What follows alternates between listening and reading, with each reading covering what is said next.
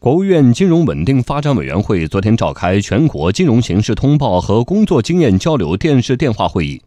中共中央政治局委员、国务院副总理、金融委主任刘鹤出席会议并讲话。刘鹤指出，当前国内外经济金融面临新形势，经济下行压力有所加大，要增强忧患意识，善于化危为机，认真办好自己的事，促进经济金融稳健运行。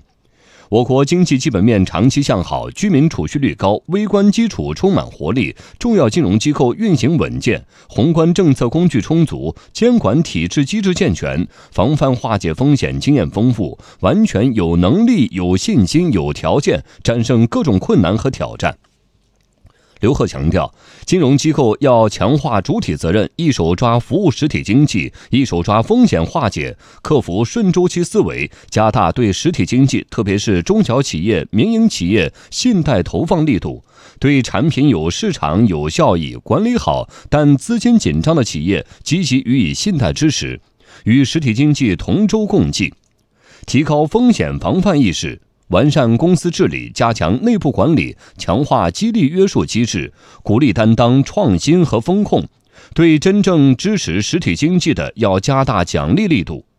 地方政府要强化属地风险处置责任和维稳第一责任，提高政治站位，牢固树立守土有责、守土尽责的意识，守住不发生区域性金融风险的底线。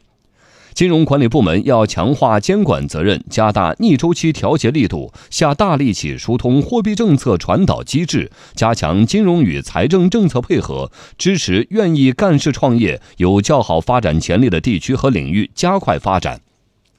支持银行更多利用创新资本工具补充资本金，引导金融机构增加对制造业、民营企业中长期融资。稳妥化解局部性、结构性存量风险，加快补齐监管制度短板，大幅提高违法违规成本，深化金融改革开放，为实体经济发展提供动力支持，落实好各项开放举措，以开放促进改革创新，促进高质量发展。